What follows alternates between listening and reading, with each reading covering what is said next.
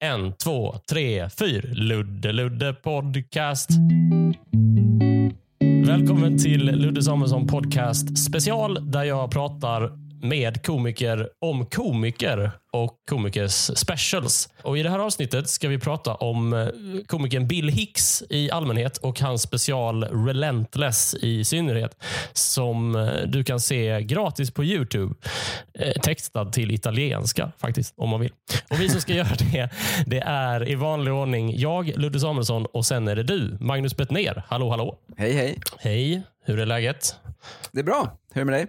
Eh, jo, men det är faktiskt ganska bra. Det är kul att podda. Men det känns som att jag gör lite nytta. Det är ingen samhällsbärande insats. Liksom. Men, eh... jo, alla sjuksyrror måste ha någonting att lyssna på när de åker till jobbet.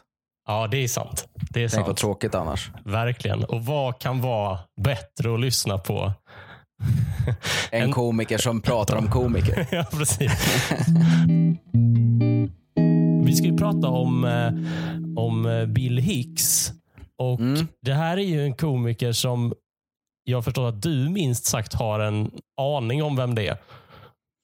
Ja, det är väl egentligen den enda jag har någon uh, koll på, eller på säga. Mm.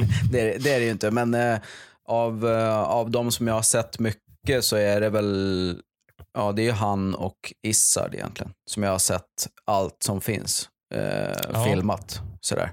Ja. I övrigt så har jag inte så många sådana där som jag har kollat på allt de har gjort. Nej, precis. För jag har också fått för mig att du inte ser på specials. Nej, det, det gör jag inte. Det har jag inte fått helt fel eh, för mig. Nej, men så sättet. är det. Jag, ja. jag, jag, kollade ju på allt eh, som fanns när jag började med stand-up och tio år fram ungefär i tiden.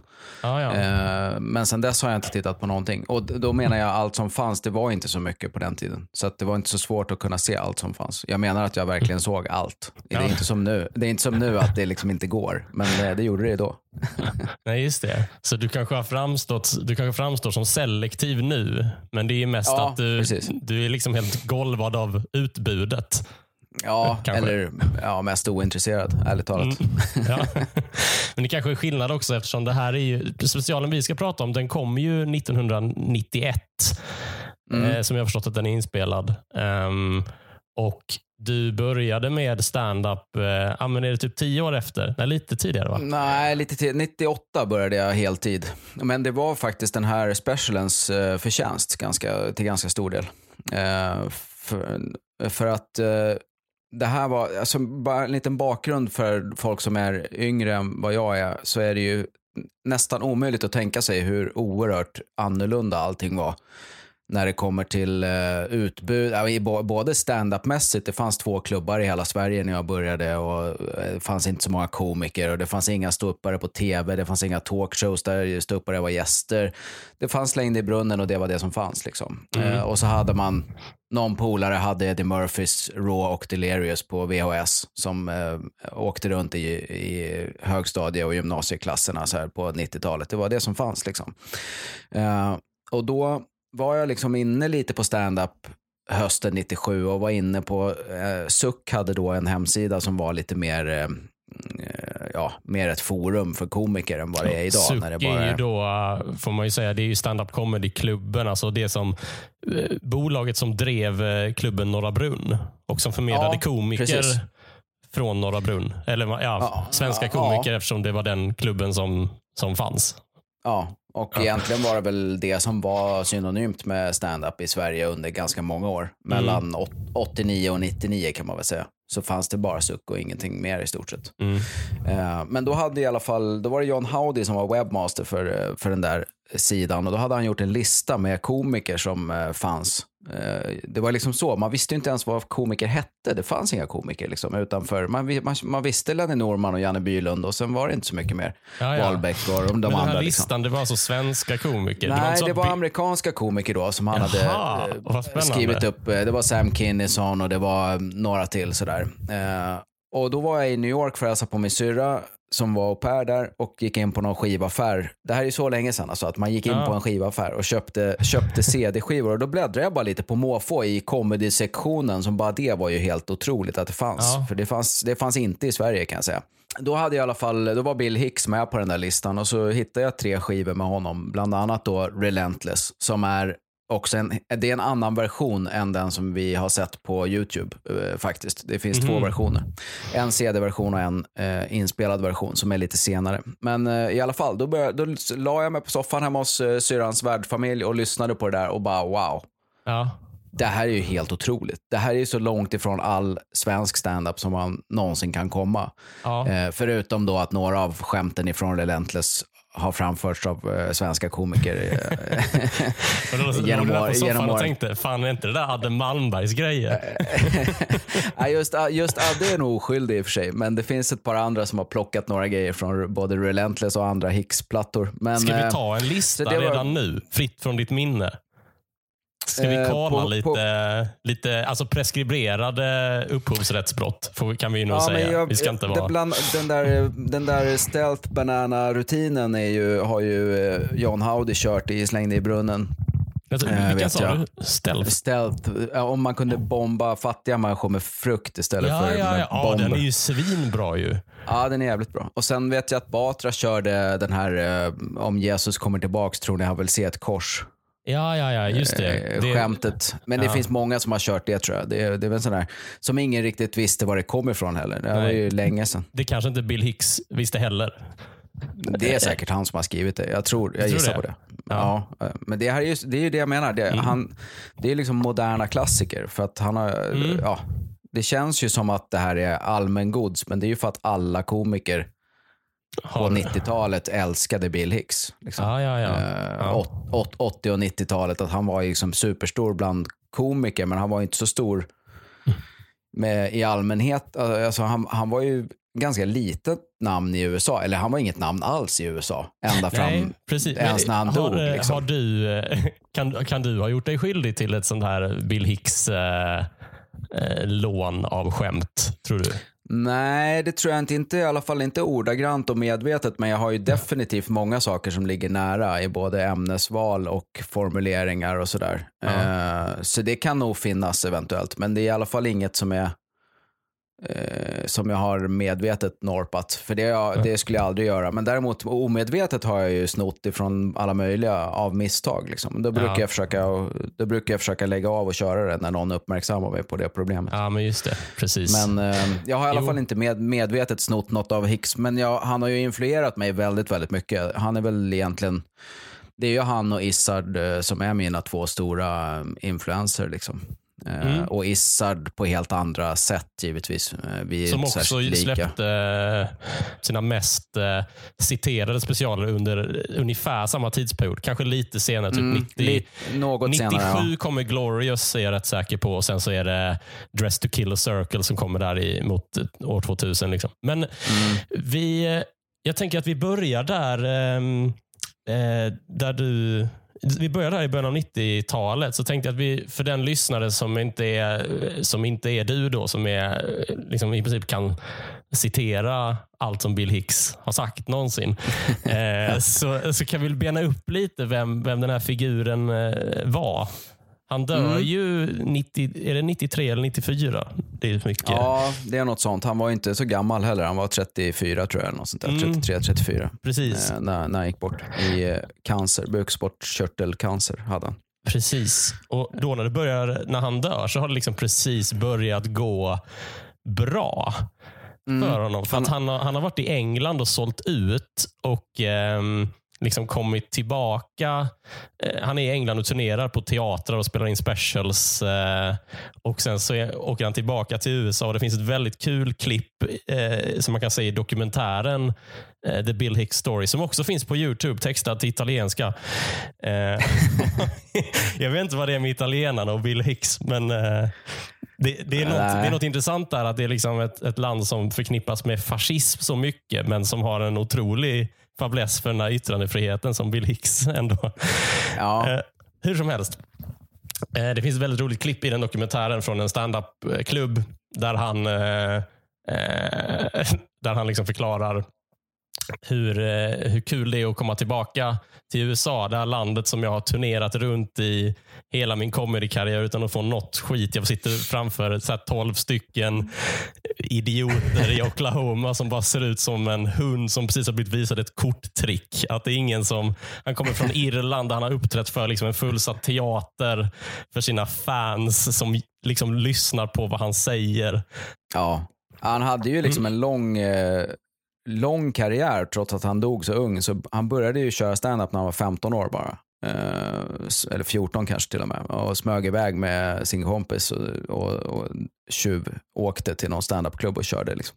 Ja. Eh, så att han hade ju gjort liksom, ja, 20, 20 år i princip när han gick bort. Men då är det ju 20 år av bombningar och små klubbar och skitdåliga förutsättningar till väldigt stor del. Liksom. Som alla Mm. som har giggat i USA vet att det är ju fortfarande så det ser ut på klubbscenen i USA.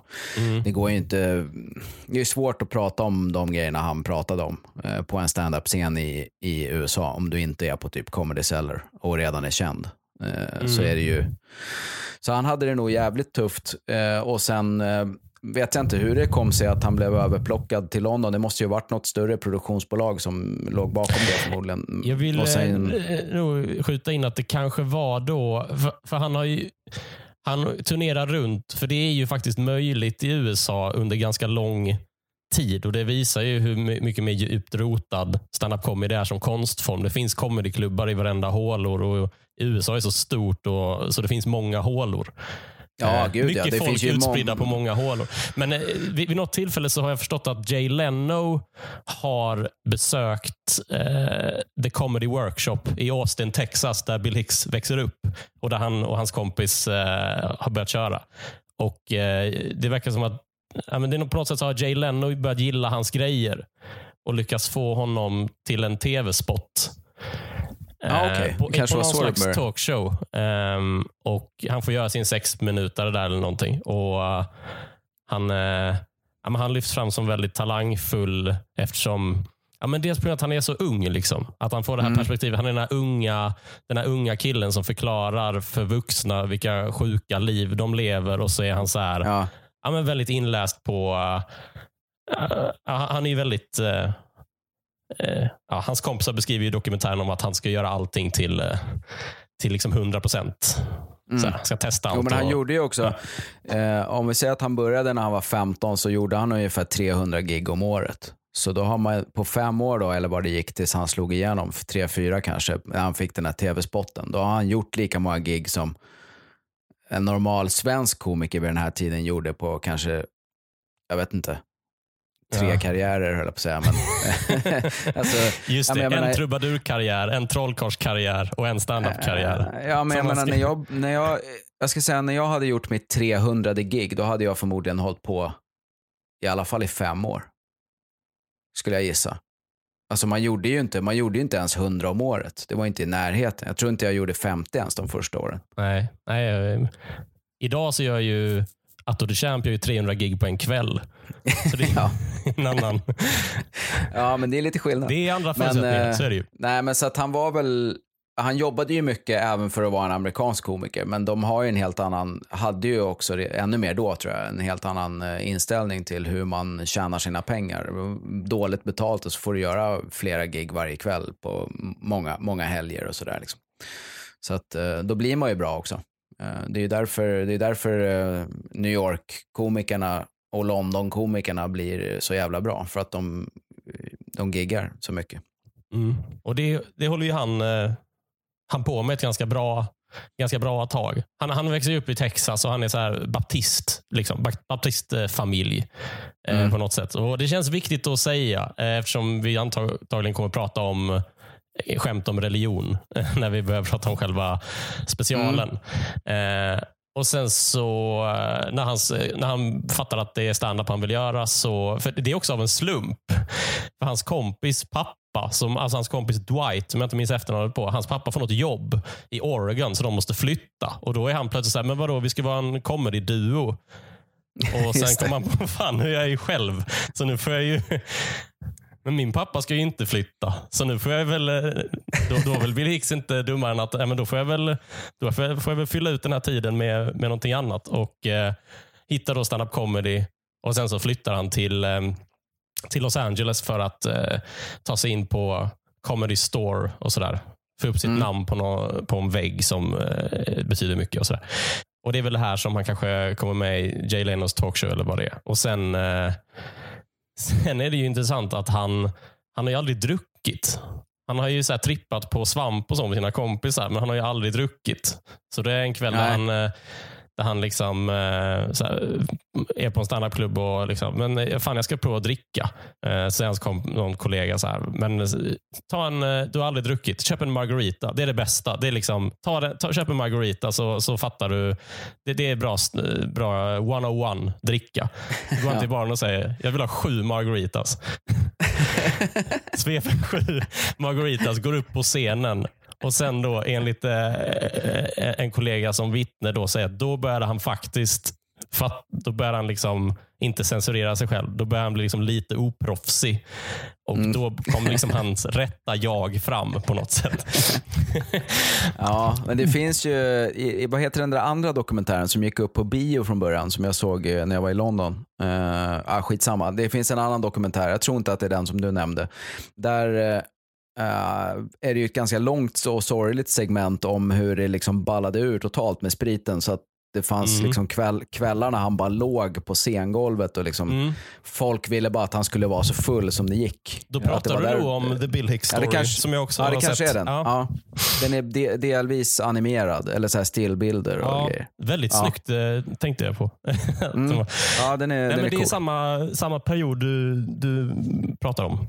Mm. För sen Eh. blev han ju nykter ett tag eh, också eh, och slu, slutade röka och, och allt det där. Eh, sen gick det väl lite upp och ner med, med de där grejerna. Det är så och, sjukt att han på 30 år lyckas göra alla grejer som ändå skulle fylla ett sommarprat från en så här 70-åring. ju. Ja. Men det blir väl så när man lever det där eh, Mm. livet. Liksom. Och med de polarna som man hade också. Alla de där outlaw-gänget är ju liksom, eh, ja, de är väl döda allihop tror jag. Typ. Ut, ja, utom hans då eh, talanglösa kompis, han den Ja. som du nämnde, som är med i alla dokumentärer om Bill Hicks, men det är hans en, enda claim to fame. Liksom. Ja, eh, eh, han- det verkar som att han är någon slags så här, eh, eh, han, han uppträder i Afghanistan. Han verkar vara någon så här fältartist eller någonting. Mm. Ja. Och, eh, det, du vet, det, det är alltid sådana texter i slutet av dokumentärer om vad folk gör nu. Och på hans så var det så här, eh, performs in Afghanistan and is open to dangerous bookings eller något sånt där. det, är liksom en dokumentär om hans polare som slutar med så här, jag finns tillgänglig Ja. om en ja, men han verkar jävligt eh, sopig alltså, den här killen. Ja, det är väldigt Men, kul att eh, han, man ser ju ett klipp från han- hans standup också. Eh, där Bill Hicks uppträder. Jag har en kompis med mig också, Dwight heter han. Så går han upp och han har liksom, Dwight är så här, vet, han har kostym på sig och liksom har gjort läxan. Och, Mm. och eh, Det enda han gör är någon sån här, du vet, här är en imitation av alla djur på zoo någonsin. Så bara slänger han sig på scenen för skämtet är att alla djur bara ligger och sover. och det är, det är en rolig spaning. Det är en jätte- jätterolig spaning. Ehm, men det är ju, det är ju liksom, fan vad långt innan han kommer till den poängen som alla ser komma. Eh, Ja. men det är ju, jag- ska ge honom en sak och det är commitment. Alltså. Han vill så gärna Ja. att det där skämtet ska funka och då funkar det faktiskt i det klippet. Ja, de är ju två polare som, eh, jag, jag tror båda är delvis ansvariga för att den här ännu längre specialen som finns, som heter Sane Man, Ja. som spelades in i Austin eh, några år tid innan Relentless. Det här är väl, jag tror att den filmades 88 eller 89. Den var ju väldigt länge outgiven. Ja, så var det så. Eh, Ja. ja, så den, den kom ju så pass sent att den kom på DVD tror jag till och med. Eh, första gången den kom ut. Så att, eh, det måste ju ha varit då kanske mitten av 90-talet någon gång. Mm. Eh, och det är ju det är de här talanglösa kompisarnas förtjänst då.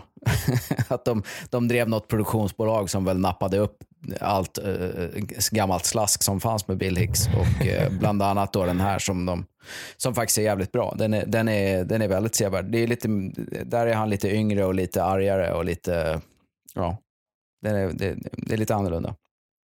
För det är också något fascinerande med hans karriär, att han egentligen går igenom åtminstone tre, fyra olika scen uttryck. Liksom. Han går ju från den här lilla tonårspojken nästan till eh, lönfet eh, cyniker. Ja. på, på, på, med, med, ett, med en mellanlandning med någon slags intellektuell eh, med runda glasögon och, och skägg eh, style. Jo, men jag såg lite, lite från den här Sane Man också. Och, eh, det här förvarnade ju du mig också om innan vi, när vi bestämde att vi skulle podda. Att det är mycket samma material i alla specialer. Mm. Det är också en, det är en fin, eh, det är också ett fin, eh, tycker jag, ett fint sätt att göra stand-up på. Något som man faktiskt också ser lite så slängde i brunnen från 90-talet. Att det, komiker kommer tillbaka och Ja. kör samma skämt. Det tycker jag fan är... Jag vet inte om jag hatar det eller bara tycker det är rätt gött. Alltså. Att det, det är någon som har ett jobb att göra. Men i den här Sane Man, så då, det är, då ser jag en rutin som, är, som också är med i Relentless, där han får frågan eh, “What you reading for?”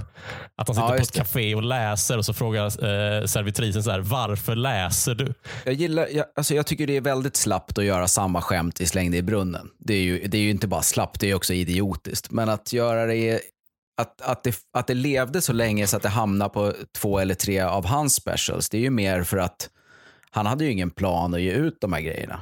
Eh, det var ju nästan inget av det som gav, gavs ut Ja, under ja. hans livstid. Liksom. Mm, mm. Eh, Sane Man var ju, filmades väl av en anledning, men den gavs ju aldrig ut. Liksom. Eh, och Relentless gavs väl ut, om inte han redan hade gått bort så var det i alla fall inte långt emellan. Liksom. Och sen kom ju alla de andra, de här CD-skivorna, eh, Arizona Bay, Rantin E Minor och eh, ytterligare en finns det, förutom eh, Relentless. De fyra albumen släpptes ju samtidigt, eh, långt efter att han hade gått bort. Ja, ja. Så det är väl, det Det är är väl en bidragande, en bidragande faktor till just hans eh, till att just han har flera vari varianter av samma skämt i sina specials. Men de finns ju också på flera olika tv-framträdanden, så det är ju inte helt sant. För han har ju också samma, samma rutiner både hos Letterman och i någon sån här Just for Laughs eh, Best of the Fest Mm. samling och så här. Det finns, det finns många versioner av många av hans skämt. Eh, Ja. och de är ju väldigt olika bra skulle jag vilja säga också. Ja, Eh, det, det är ju ganska kul att man tänker att han alltid levererade sina grejer. För han, är- han var ju liksom en oerhörd talang på att leverera humor. Mm. Ehm, på alla sätt och vis. När man kollar på honom så slås man ju av att den här bilden som folk har av honom stämmer ju inte så väl. Alltså, Vad är han det var för ju bild inte... då? Som folk Ja, men har? den här eh, liksom arga agitatorn som bara pratar politik. Eh, Mm. Det är ju Ja. delvis sant, men det är också kanske den tramsigaste eh, komikern. Han är ju ännu tramsigare än George Carlin. Liksom. Eh, det, är Ja, mycket, ja, ja. Så här, det, det är mycket så här imitationer och röster och, och eh, skämt om, eh, ja, men som i Relentless har han en lång grej om malar som flyger in i lampor. Liksom. Ja, vad vad gjorde ma- jävla- malarna i, vad gjorde de innan, innan glödlampan uppfanns? Liksom? Det är ju ren, eh, det är ju ren Janne Bylund stand-up. Liksom. Ja, Eh, in, inget ont om Janne Bylund, tvärtom. Jag gillar honom. Men, men, men folk, folk eh, bortser ju gärna från hans Mm. otroligt tramsiga eh, sida liksom, som, han, som han också hade. Han, han skulle ju också göra en, en em, kung fu-film. Vet du det? Nej. Eller en, en, ninja, en ninja-film som hette... jag, jag tror- jag, jag kan ju se den framför hette, mig redan nu. Eh, Så den har jag också sett faktiskt. Eh, För den kom ut, den kom också ut, jag kommer inte ihåg vad den hette nu, men det är han och hans två sopiga kompisar som eh, springer omkring i typ pyjamasar och är ninjas. Liksom. Ja, Det, det är så jävla bisarrt. ja. ja, men, var- Men, men så, att, så att han hade ju liksom en, en gudabenådad timing och, och ett sinne för att, att skriva skämt. Liksom. Det, var ju, det hade ju aldrig funkat annars för honom. det syns väldigt mycket om vi ska börja zooma in på, på Relentless. Mm. Om vi ska prata, eh, om, vi, om vi går direkt till, eh, till favoritrutiner och eh, bitar. Eh, Ja. Sådär. Eh, så tänkte jag ta upp eh, just eh, malen som Ja. flyger mot glödlampor. Men för att det är så här, man ser ju någonstans att han jag tycker det är himla fett när man ser en komikers historia i deras material. Han är ju inte 13, men på något sätt så ser jag liksom en 13-åring som har börjat göra sketcher med sin kompis Ja. i det där. Liksom. I hans eh, så här smått psykotiska minspel och eh, så här överdrivna överdrivna act-outs och sådär. Ja. Jag, jag, tycker också det är så himla spännande med, eh, med den här bilden av honom som du beskriver. Eh, att folk tänker att han är så här, någon som bara gapar och skriker och sådär. Eh, mm. Och pratar politik. För det är ju, det får mig att tänka på när en, en, komp, en kompis som jag pluggade, så här, journalist med, som sa typ att hon tyckte att sagan om Dilan och Moa var lite buskis. Och det är så, ja. Jo, fast då var jag lite så, men det är lite det som är humor. Ja. Humor är liksom inte smart. Och Det krokar också i en grej som vi pratade om i förra avsnittet av den här, av den här podden. Vi pratade om James A. Custis repertoire. Eh, men den har väl du inte sett antar jag? Jag vet inte vem det är. Nej. Eh, vi kommer i alla fall in på ämnet, att, eh, för det är, också, det är en väldigt tramsig komiker. Och Då kommer vi i alla fall in på ämnet det där att det är så skönt att se någon som inte försöker vara smartast i rummet. Mm. Och Det ser man direkt när man ser liksom Bill Hicks eller vilken annan komiker, bra komiker som helst. Men det som ofta klipps ut eh, och Det kan man säga om Louis CK också. Det är alltid de smartaste bitarna. Det är liksom de, de bitarna som är mest, som är mest gångbara. Eh, ja. Och Egentligen, alltså det Bill Hicks gör, som eh, alla bra komiker i mitt tycke gör, är att prata om utnyttja att folk har starka känslor inför vissa ämnen och försöka göra skoj av det. Och Då mm. tänker jag att det ofta tolkas som att eh, man tar upp ett visst ämne bara för att provocera. Det är snarare Ämnet är väl snarare språngbrädan, tänker jag. Eh, ja. För att göra massa, göra massa trams. Ja, Nej, men sen tror jag, det beror väl lite på hur man vrider och vänder på det, men jag tänker att han, han använde nog sin, sina skills för att kunna få prata om saker som han själv tyckte är viktiga också. Eh, så jag menar, jag tror inte han, han tar nog inte upp eh, porr.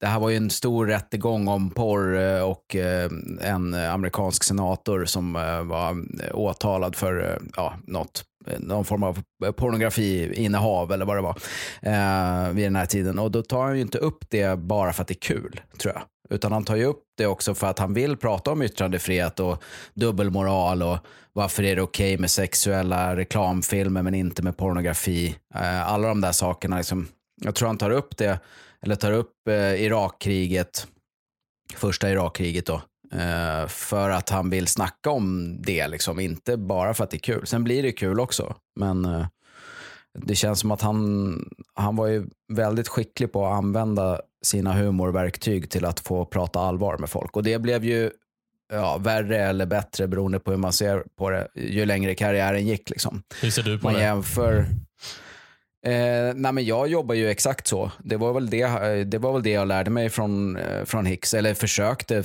ta upp ifrån Hicks. Att så här, aha, om jag vill prata om viktiga grejer så kan jag göra det om jag, om jag pratar lite knulla mellan varven också. Ja. så att jag, okay. jobbar ju, jag jobbar ju fortfarande så. Men, men man kan ju se på honom att det finns en tendens att, att bli mer och mer, inte bara politisk, utan även mer, filo, mer av en filosof än, äh, eh, än en komiker ju längre karriären går. Alltså, jag tycker att äh, Revelations, som är hans sista filmade show och en av hans sista shower överhuvudtaget tror jag, um, den kan ju inte vara eh, filmad mer än ett halvår eller max ett år innan han gick bort. Då är det är ju ganska långa bitar i den som jag tycker är rätt plågsamma att lyssna på för att det är så jävla segt.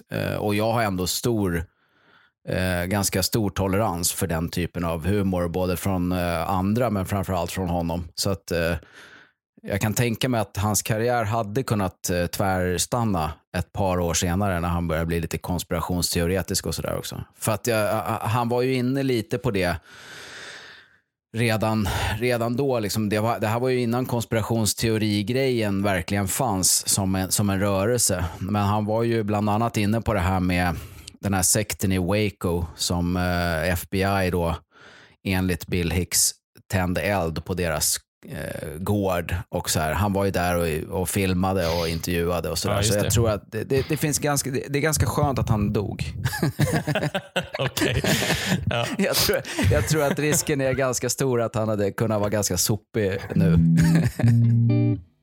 Eh, innan vi fortsätter så ska jag bara eh, berätta för dig som lyssnar att det är så här att du kan stötta Ludde Samuelsson podcast på Patreon och då får du tillgång till avsnitten tidigare och dessutom så får du tillgång till Bonuspodden där jag och gästande komiker pratar om våra favoritskämt.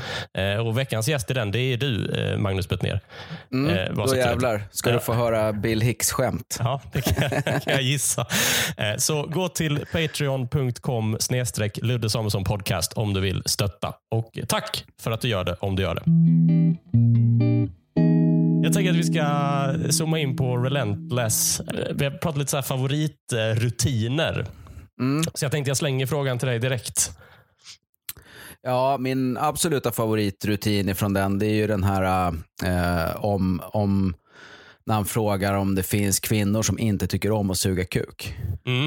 Eh, det är ju min absolut roligaste Bill Hicks-rutin eh, genom alla tider. Eh, tycker jag. Ja. För, att, för att jag tycker den är så snyggt. Dels är den så jävla snyggt gjord, så den är skitkul. Men också att det, man tänker sig att det var så jävla tabu att säga den där typen av grej då. Mm. Man, man hör det liksom på publiken. Fast han är, den är inspelad i, i eh, Montreal Mm. där det är oerhört mycket mer liberalt än om man tänker sig Texas. Liksom. Eh, Det gör mig glad att tänka att han gick upp på olika klubbar inför 50 pers varav ingen visste vem han var och gjorde den typen av material. Liksom. Ja.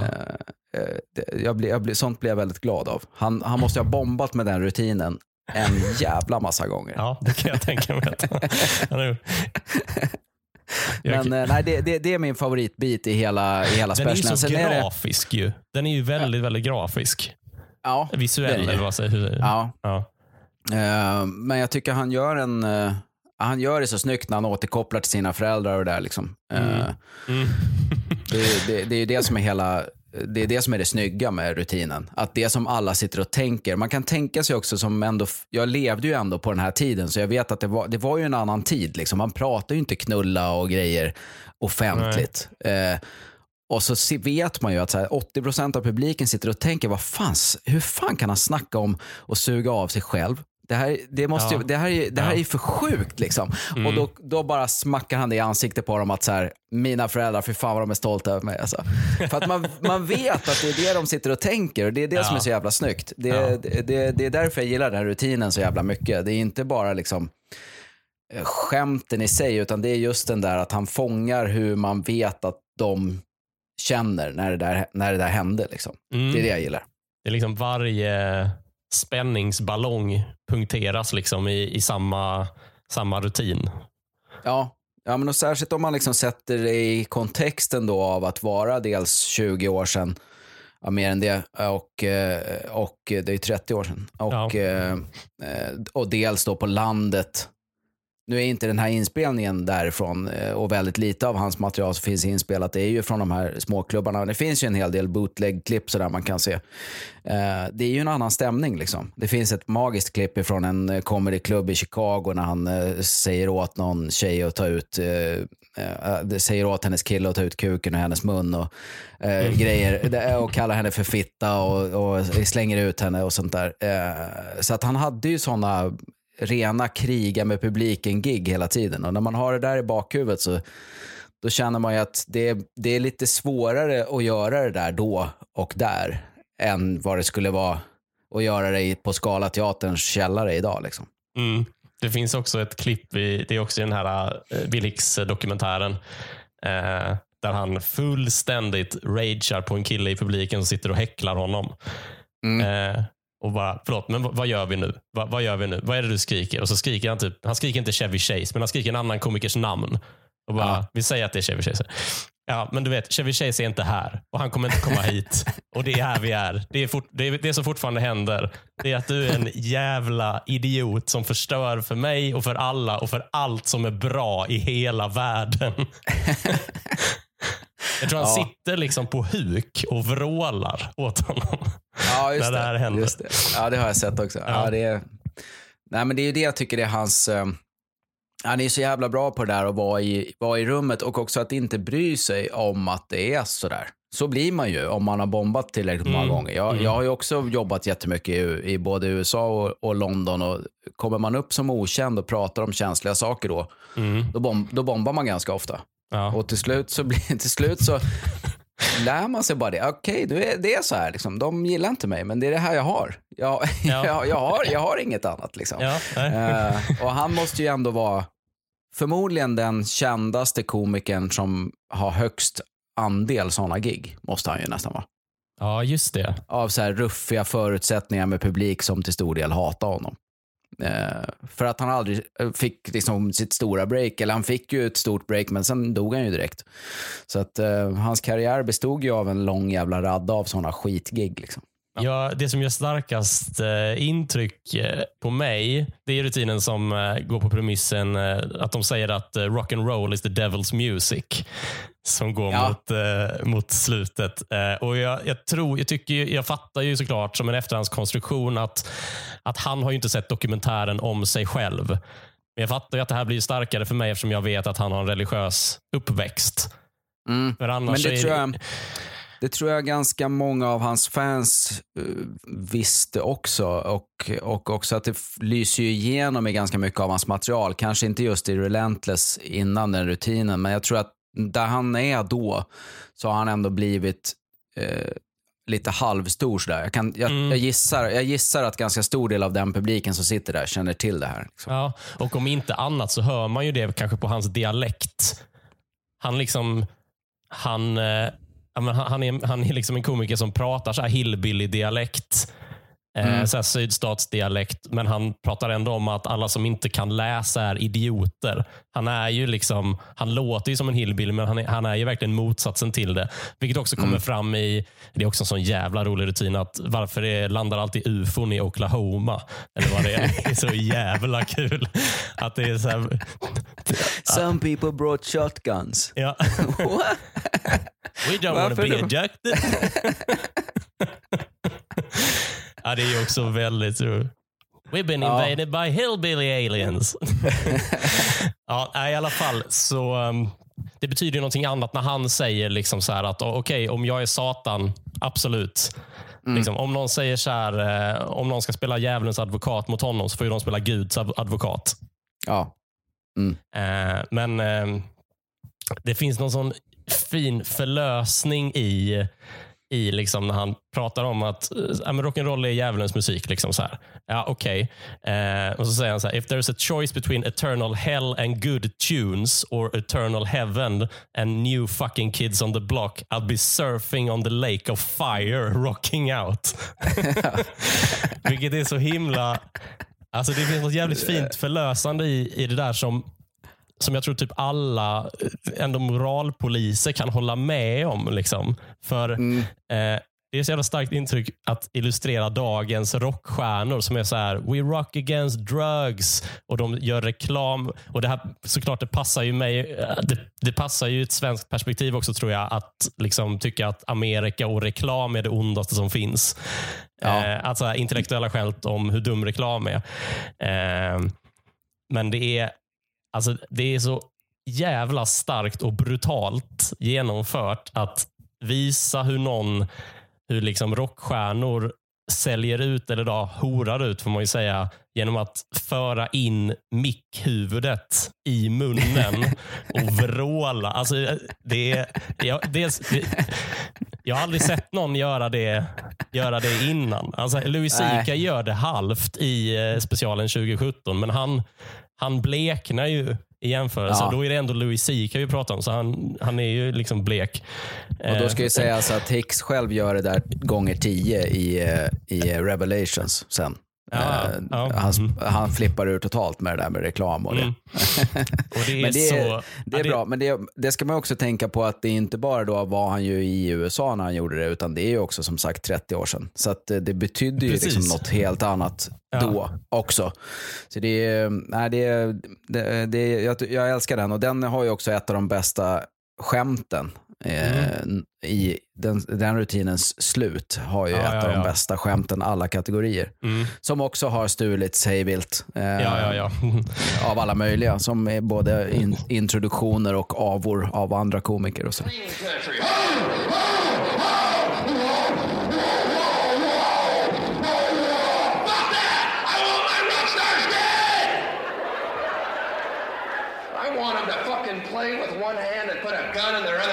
now. I hope you the show. yes! Yes! Play from your fucking heart!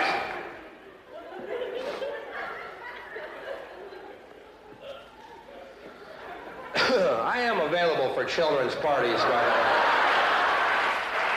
Det det, det är ett magiskt bra skämt, just för att han... Och där också han eh, just den här filmningen av Relentless är ju där han utnyttjar pauser allra mest tror jag. Det är väldigt många lite för långa pauser som är jag tycker ju väldigt mycket om det. Eh, det är det här klassiska också från Man on the Moon, Andy Kaufman-filmen med, ehm, eh, eh, vad heter han som spelar huvudrollen? Steve Carey, nej Jim Carrey heter han. Ja, ja. Mm. Eh, där, där är ju det, där han ska åka på yoga-retreat och lära sig humor. Har du sett den? Nej, jag har faktiskt inte det. Nej, jag, det, måste jag, du, det måste du göra. Den är jävligt bra. Eh, då ska Andy Kaufman åka på yoga-retreat och lära sig humor. Och det slutar med att han, eh, ja, han, han lär sig helt enkelt att det är tystnad som gör humor. Eh, Ah, ja. Ja. och det blir ju väldigt sant när man kollar på Bill Hicks också. Men att han kanske drar det ett snäpp för långt i den här filmningen av Relentless. Men jag tycker väldigt mycket om den då. Att det är så här, ja men nu, nu, nu borde han säga någonting här. Och så, så tar det två sekunder till och sen kommer skämtet. Ja. Jag- jag tycker gillar det. att, eh, ja, men jag, jag, jag tycker att det tillför så himla mycket av, eh, av äktheten till specialen. Jag tycker det tillför så mycket till den här eh, respektlösheten som man upplever för själva, eh, för själva konstformen på något sätt. Mm. Ja, men det går också tillbaka till det här med att bara trycka in micken i munnen. Alltså att förstöra en... Ja, men det, det, det han gör är ju typ som att han tar en elgitarr och bankar den i marken. Liksom. Ja. Eh, och, och, och det är ju... Jag tycker det gör något jävligt mycket med att liksom förstöra. Alltså Ja, och att förstöra eller för så att är han det inte måste. det han gör. Nej, han Ja, förstör jag- ju inte, men han förstör ju i bemärkelsen att han är extremt... Eh, han är ju sceniskt oproffsig, fast samtidigt jätteproffsig. Ja, jag, jag ser ju honom som den som är bäst på att utnyttja de få verktyg som, som finns som ståuppkomiker. Han använder Mm. allt i princip. Han sparkar omkull pallen, Mm. han, han eh, använder stativ när det finns stativ, han, han står och hänger på saker om det finns. Alltså han, han Mm. använder scenen. Det är som att han, när man får den här känslan av att en komiker bor på scen. Mm. Så då, har, då, då känns det så oerhört mycket mer äkta än Mm. när man ser att någon poserar. Eh, alltså om, om, om jag till exempel kollar på, eh, ja men låt säga Måns Möller, för att ta ett exempel. Om Måns Möller använder mikrofonstativet till en grej, Mm. då är det för att han har tänkt ut det. Ja, eller för att Jonas Gardell Eh. har berättat det för honom. Ja, eh, och det syns. Ja. Medans, medans när Bill Hicks gör det så är det för att det är organiskt. Liksom. Ja, här finns en stativ, det kan jag använda till det här. Eh, och så händer det bara. Det är den känslan Ja, nej, som eh, jag tycker han är en av de absolut bästa på att, eh, på att förmedla. Liksom. Och det tycker jag man ser på de här, det är ju en väldigt så här, amerikansk klubbkomiker-grej. Eh, att de är duktiga på det. Liksom. Hur du använder micken, sladden, glaset, flaskan, stativet. De har bott på den där scenen 300 kvällar om året i 20 år. Det är, därf- det är därför. Liksom. Ja, men det för det som- tar, det tar, ju- tar ju liksom tid. Det, det slår mig fortfarande varför det är, det är så relativt få ja, svenska komiker som sitter ner på pallen Mm. till exempel. Eh, Att det tar så jävla lång tid att komma på att just det, den där vad brukar jag använda en sån här till alla andra dagar i veckan förutom just eh, den här torsdagskvällen? Ja, Eh, men det är ju Ja, för men att man jag, har så... jag, det är verkligen inte bättre för mig. Jag upptäckte det när jag bröt tån en gång och skulle gigga och kom på det här var ju svinskönt. Men det är ju något, eh, ja, det är något jävligt förlösande i det där. Att, eh, alltså, trots att det inte, typ inte finns några regler för stand-up så bryter han dem ändå. Och det märks på något sätt. Att bara, att, men just bara att vråla eh, just bara vråla en åsikt tycker jag också är att bryta lite stand-upen. Sådär, för stand-up kan ju vara åsiktsdriven, eh, men jag tror att bilden som, som många har av stand-up är att ja, men folk berättar så här, skämt och så är det alltid att de, de har något case, men åsikten är liksom lite påhittad för att passa med, med hur skämtet ska landa sen. Liksom. Och Då är det så jävla fint att se honom bara stå och vråla I want my rockstars dead. Play from your fucking heart. Ja, det är vackert. Nej, det är jävligt bra. Men man märker ju att han själv var influerad av Sam Kinison. Eh, Som är... Eh, också en amerikansk eh, Houston-baserad komiker som de giggade en del ihop. Eh, och sen blev Sam Kinison blev ju megastor. Han var ju liksom den första rockstjärnan inom stand-up kan man väl säga. Eh, Egentligen efter, ja, jo, men ja, ja, i alla fall alternativa rockstjärnan då, om vi säger så. Ehm, så han var ju skitstor i mitten av 80-talet eh, och eh, hans hela act är att han står och skriker saker. Eh, men han har ganska mycket av det är ju helt olyssningsbart, men en del är jävligt kul. Och de gjorde en hel del gig ihop. Jag tror till och med de delade lägenhet ett tag i Houston, men det ska jag låta vara osagt. Men eh, man ser i alla fall att det finns en tydlig koppling bakåt i tiden där. Eh, liksom det, är inte, det föddes inte med Bill Hicks det heller. Är det, men är det, okay, är det möjligt för dig att vara eh, kritisk till Bill Hick- Hicks? Ja, det är det ju, men eh, alltså jag tycker ju att hans Goat Boy-grej är, är fruktansvärt dålig. Eh, jag vet inte, om- har du sett det? När han pratar om att han är Goat Boy och, och vill slicka fitta. Och, det är hans liksom, inkarnation av djävulen kan man väl säga. Så Okej. är det att han, att han själv kallar sig själv för Goat Boy. Ja, och ja. I, i, bland annat i Revelation så är det typ, det känns som en kvart men det kanske bara är ett, två minuter, inte vet jag. Men det är så här, nej det här är bara för, det är för dåligt liksom. Ja. Ehm, men det är väl det enda jag tycker är skitdåligt. Sen är det mycket som inte håller av Nej. alla möjliga skäl. Både liksom för att världen har utvecklats eh, med allt från sexism till eh, bögskämt och sånt där som kanske känns lite sunkigt, vissa av dem. Även om jag inte tycker han hade så mycket av det. Men, men lite sånt är det ju. Och sen är det ju ganska mycket politiska grejer som är svårlyssnade om man inte... Nej, man, får ju, Ehm. man, man har ju väldigt stor behållning ändå av Relentless, av, av att bara veta att det är så här, att det är Gulfkriget. Ja, typ. men sen är ju det också lite uppfräschat av att det eh, hände en gång till med ungefär samma, samma handling och samma personer och samma namn. Liksom. Ja, ja Eh, verkligen. Ta bort HV så är man väl där. Eh, Ja. Från George Bush. Ja, Men, så att, ja. nej, men, men så att det är väl den kritiken eventuellt man kan ha. Men det är lite som Mm. min andra stora favorit, eller tredje då, förutom Izzard, är ju Lenny Bruce. Ja. Eh, som var verksam eh, på 50-60-talet. Hans grejer är ju, lider ju enormt av det. Att det liksom går inte att lyssna utan att ha, sitta med eh, Wikipedia. Liksom. För att eh, så mycket, så mycket polit, Ja. eh, namn och referenser som man inte hänger med på. Så, här. så att Hicks hamnar väl där så småningom. Eh, Ja, och det, är också, Men, det kan ju också vara ett tecken på att det är bra grejer. Liksom. Att det inte kan sägas hur länge som helst. Ja, jag tänker jo. att vårt jobb är ju ändå att prata om, ofta brukar ofta tillskrivas i alla fall att prata om det som händer nu. Jag vet inte hur många gånger man får fråga om du läser du mycket tidningar och sånt. Nej, men, Ja. men Jag tycker också att det är, det är intressant. För Jag har märkt att det är väldigt svårt att vara, vara kritisk mot, mot stand-up, eh, tycker jag. Jaha, eh, det har jag, jag har väldigt lätt för det. Jo, men i synnerhet stand-up som har eh, inspirerat en. Jag vet inte, det kanske är annorlunda för dig, men jag har väldigt... Eh, jag märker att jag har liksom lite svårt...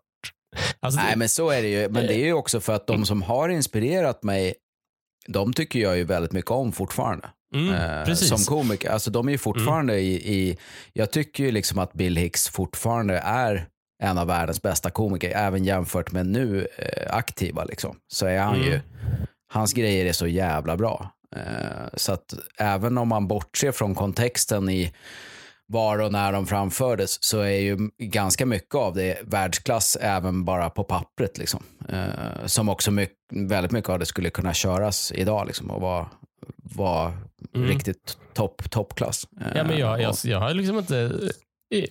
Jag har ju inte sett eh, någon göra liksom så här, eh, suga sin egen kuk skämtet än. Eller alltså, och jag, kan, jag, tror att det, det, jag tror det är fan långt innan, innan det går att göra i någon bred svensk standup-kontext. I alla fall så Ja. visuellt som han gör det. Jag vet inte. Det kanske är... Ja, Jag har, hade faktiskt en rutin om att komma i sitt eget ansikte här om uh, specialen.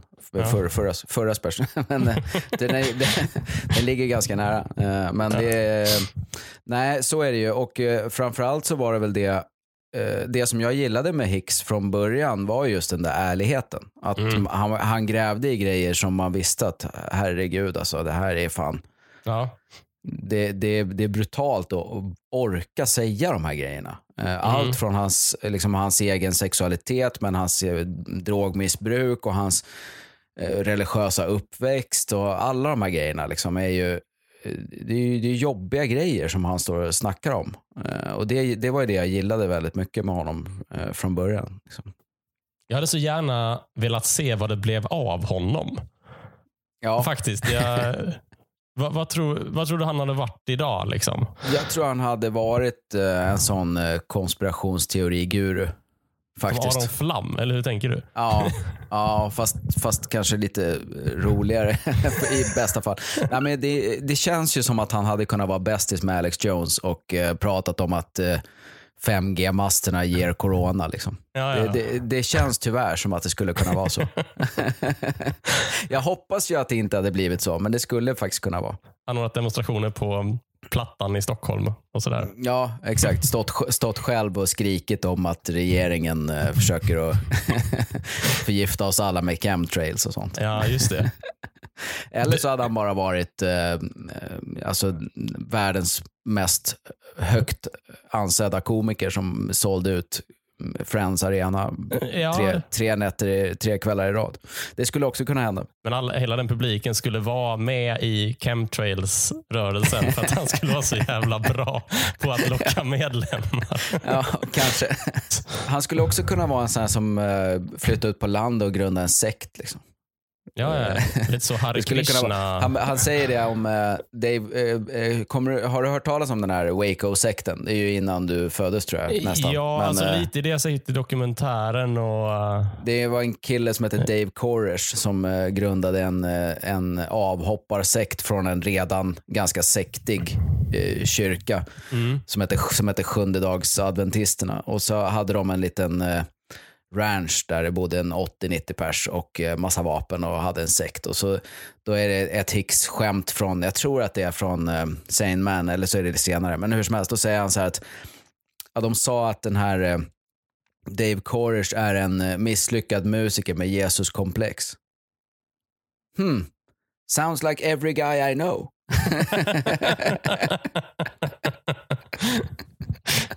Och det, var, det. är väl lite så att hela det gänget som, eh, som hängde där, liksom, de hade kunnat gått åt vilket håll som helst. Det var mycket, mycket droger och mycket han var också mycket inne på det där med att expandera sitt medvetande med hjälp av LSD och svampar och så här, eh, grejer som jag har väldigt svårt att relatera till. Liksom. Jag har al- aldrig varit något fan av, av droger, även om jag inte har några synpunkter på att andra använder dem så har jag liksom aldrig gjort det eh, själv. Så att den där grejen har jag eh, alltid haft väldigt svårt att relatera till. Men han, det var ju en jätteviktig grej för honom. Alltså när, när han säger de här grejerna som att life's only a ride och, Ja, och det där. det. Han menar ju allvar med det. Liksom. Ja, det, är ja, ju inte, precis. det, det, det är ju inte skämt för honom. Så han hade ju mycket väl kunnat starta någon sån knarkretreat ute i skogen och bara Just försvunnit. Det. Precis. Att han, Det- det är väl där när han går beyond How about a positive drug new? Ja, precis. Han Liksom. pratade om det. Ja, Som också ja, är, är så jävla roligt eh, skämt, tycker jag. Jag blev, jag blev Ja, han, fan han har glad. jättemycket roliga knarkgrejer. Ja. eh, men också, eh, han brukade ju sluta sina shower ganska ofta med eh, att han pratade om att eh, livet är bara en eh, karusell. Liksom, och det är bara på skoj och det är bara en, det är bara en dröm. Och Mm, mm. Massa sådana där saker. Liksom. Vi är bara eh, energi som är kondenserad till en långsam vibration som, ja du vet. Ja, Eh, ja, men- visst. och, och, We're all det one var ju... consciousness experiencing itself as subject leader. There's no such thing as death. Life is only a dream and we are only an imagination of ourselves. Ja. Here's Tom with the weather. ja, jag, jag, jag tycker det, fan, I det sammanhanget så blir det ju så blir det ju väldigt eh, fint. För att det är liksom, alltså, nu säger jag att det är poesi, för det är faktiskt det det är. Alltså jag säger Mm. det bara plain. Jag tänker inte säga att det är poesi med någon slags emfas. Sådär. Även om jag innerst inne säkert tycker det. Så tycker jag det är jävligt fint att få in liksom en, en, en, en, eh, ja, men en existentiell idé i ett stand-up-skämt. För det där hålls ju ändå inom ramarna för ett tydligt skämt. Det går att, och liksom, Ja, det är inte går bara liksom, tydligt, det är eh, också jävligt kul. det, det är, Det är ju- exakt, exakt. För att det går ju att höra det som att nu lanserar han sin, eh, sitt manifest här. Liksom. Ja, Men det är också liksom det perfekt, den perfekta liksom, formuleringen, så här knarkiga formuleringen som står i perfekt kontrast till liksom, Here's Tom with the weather som då är nästa inslag i, i nyhetsprogrammet som han, som han illustrerar. Så det är, det är ett perfekt eh, crafted skämt, men det är också ett fint sätt att lansera en idé på. Liksom. ja. Det är alla Men- svenska komikers eh, TV4 morgon-tv-skämt, fast 30 år tidigare. Ja, Och, och bättre. ja verkligen. ja. Nej, men jag, han hade ju mycket sådana idéer för sig och pratade ju mycket om det här liksom andliga och religiösa, men också tror jag om sig själv som en sanningssägare. Det är ju ganska ovanligt. De flesta andra komiker som gör liknande grejer skulle ju, inte- skulle ju inte liksom kalla sig själva för sanningssägare eller profet eller filosof eller tänkare eller någonting. Men han gjorde ju det. Han tyckte ju liksom att han, han tyckte att han var lite bättre än alla andra och sa saker som alla, som folk inte fattade. Liksom. Ja. De flesta Det andra det. komiker stöter ju ofta ifrån sig det där. Som, Mm. s- som eh, Louis CK eller vem som helst. Att de blir liksom, det är ofta andra som tillskriver dem det. Att så här, ja, men de, de säger det precis som det är. Ja, men som när folk delar den här Jonathan Unge-krönikan om Stockholmsföraktet som han upplevde i Malmö. Mm. Så är det en massa stockholmare som delar så här, det är så sant. Och bara, jo, fast nu är det ju så här, ni kan ju inte vara arga på skåningar som blir sura på Jonathan Unges krönika om ni blir glada av Jonathan Unges krönika och tror att det är som att, att Jonathan Unge är liksom the go-to guy om man vill ha en icke känslostyrd bild av verkligheten. Liksom. Eh, och det, eh, så, så det är ofta det något som som komiker stöter ifrån sig. Så att, nej, men jag, Ja. försöker, jag försöker bara köra de roligaste skämten. Kom till mig, titta på mig och min pall. Jag har svart t-shirt och gör ingenting annat än skämt. Nej. Tack så mycket för att ni lyssnade på mina skämt. Jag sa ingenting av värde, jag bara lekte med era känslor. Jag tror många är, ja, jag har en bild av att många är, eh, eh, det ska vara liksom cleant och objektivt roligt. Ja, Så att säga. men Hicks, eh, Hicks var ju... Alltså han, han hade ju till och med, han avslutade ju till och med den där HBO-specialen som är också till stora delar samma material som Relentless och... och um, One Night Rebel. Stand heter den ju. Precis. Finns också på YouTube. Den slutar ju med att han blir skjuten. Ja, just det. Eh, precis som också Revelations tror jag gör. Eh, det är i alla fall någon, någon mer är det i alla fall som gör det. Och Så så att statsminister liksom- Özz om jag inte minns helt fel. Jaha, okej. Ja, den showen såg jag aldrig. Men, ehm, eh, nej, men eh, just att han liksom sp- spelar ut att han blir avrättad typ av regeringen för att, för att han säger känsliga saker. Ja. Liksom. Han, och, och, och det är ju, då har man ju också lite storhetsvansinne. Liksom. Så att, eh, ja, ja, ja. Det, finns ju, det finns ju en galen ådra i honom helt klart. Liksom. Mm. Ja, men så är det ju. Så är det ju verkligen. Ehm, jag tänker att jag brukar ofta eh, fråga gästerna så här vad, om vi liksom har lärt oss något av att se den här specialen. Mm. Du har ju varit inne på det lite i början och sådär. Men jag tänker, kan vi inte bara jämföra så här. Du såg specialen nyss och innan dess har du sett den ett antal gånger. Var det någon skillnad Mm. så här mot första gången, allra första gången du såg den? Ja, första gången var det ju då när jag hörde den på CD, eh, som jag återigen, återigen tycker är en bättre version av, av showen. Då, jag var helt totalt blown away. Alltså jag, har inte, jag, jag kan inte påminna mig en enda bok, film, serie, eh, pjäs, någonting som jag har sett eller hört som har varit i närheten av det. Alltså det för mig var det verkligen så här världsomvälvande Mm. eh, på, på riktigt. Alltså jag var så här, herregud vad det här var sjukt. Det här var Mm. liksom det bästa. Det var så bra så att det går inte ens att fatta hur bra det var. Liksom. Eh, och nu är det ju så här, ja det var kul men jag garvar ju knappt eh, längre för att man har ju hört, jag, jag har ju sett den, jag tror inte jag överdriver om jag säger att jag har sett den hundra gånger genom åren. Alltså. Nej. Eh, Även när jag föreslog Men, att vi eh, skulle podda så svarade du med att börja transkribera hela manuset. ja. Eh, så, så att jag, så, Jag brukar köra, när jag har, när jag har eh, soundcheck så brukar jag köra ett par olika Bill Hicks-rutiner som, eh, som soundcheck. Det är Är det sant? ja. Nej, fan vad kul. Det är jätteroligt ju. Ja. Men eh, nej, alltså, men jag, har, jag har lärt mig oerhört mycket som komiker av eh, Bill Hicks, men eh, kanske inte ja, genom att se den igen då. Eh, men, eh, men, men, men bakåt i tiden så är det, verk, det är ju verkligen, det syns väl också om man kollar på mig att det är en väldigt stor förebild och Mm. att jag försöker att eh, ta till mig hans sätt att jobba. Dels då att äga scenen, att känna sig hemma på scenen, att det ska se ut som att man bor där, liksom den grejen. Och sen Mm. att vara, det var väl det första jag snappade upp eh, när jag såg honom på, på rörlig bild. Liksom. Men dess, dessförinnan så var väl den stora grejen att okej, det är ingenting som är påhitt här. Det är ingenting som är ljug. Det är ingenting som är det här är på riktigt. Liksom. Jag, jag, ska berätta, jag ska berätta som det är. Jag ska inte hitta på. Jag ska inte Mm. hitta på att jag har ett barn. Utan har jag ett barn så har jag ett barn. Eller har jag knarkat så har jag knarkat. Har jag, har jag va- varit full på farfars begravning så är det sant. Liksom. Det, det, det ska inte vara... Och det, var, det har varit viktigt för mig hela min karriär. Liksom. Och det, var, det kom från första början från att eh, kolla på Bill Hicks. Ja. Det var första gången jag såg den här, eh, alltså en hel timme med honom. Jag tror jag har sett den där halv, HBO halvtimmen. har jag sett. Eh, och Sen så har jag sett klipp, liksom, för jag kände igen många av skämten. Ja, jag tror att det som... eh, jag, tror att jag, jag vet inte om jag blev inspirerad, men det jag lärde mig är ganska mycket av det vi har pratat om tidigare. Hur, alltså, hur mycket djupt rotad eh, konstform stand-up comedy är i USA. Även om Bill Hicks på sin tid säkert bröt massa ny mark och sådär. Eh, alltså, den kom ut 91. liksom. Mm. Om man bara jämför vad som sades på en svensk standup-scen 1991. Eh, ja, det var det väl i och för sig Babbens telefonsexskämt. jag tänker Ja. efter. Så det handlade också om att stoppa en slags mikrofon i en kroppsöppning.